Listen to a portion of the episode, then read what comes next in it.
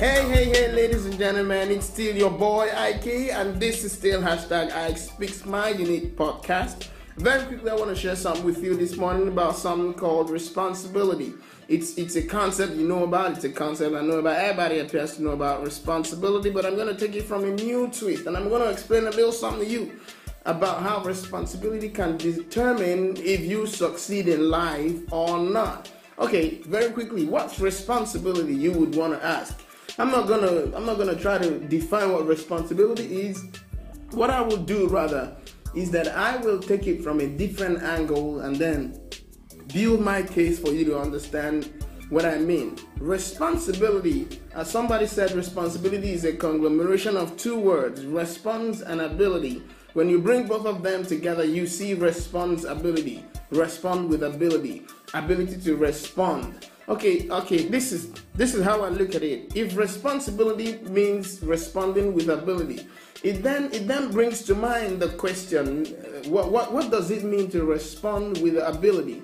in my own view and in my own perspective, having worked a lot with people and, and, and, and always trying to get people to make some decisions that they would they would rather not make um, with, with, with the mindset of limitations that a lot of people have, I explain to them responsibility in this way.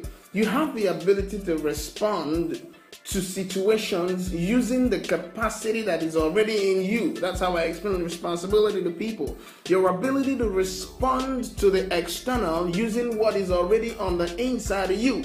Now, what does that mean? What does that mean? What does that mean? It means that if you encounter a situation, a challenging situation, the thing that will get you out of that challenging situation lies on the inside of you. All you gotta do is to scratch a little bit. All you gotta do is to rub the lamp a little bit. And then you're gonna find out that what you need to get yourself out of that thick situation, out of that tough situation, is already on the inside of you. When you do that, when you begin to have that consciousness that what you need to get yourself out of sticky situations is already on the inside of you. Ladies and gentlemen, that's when you become responsible. That is called being responsible, and that's responsibility. You know why? Because you're beginning to respond to external stimuli with the ability with the ability that is already on the inside of you. I want to challenge you today. I need you to take responsibility for your life, responsibility for actions that you take, responsibility for making your life the best possible life you can ever get,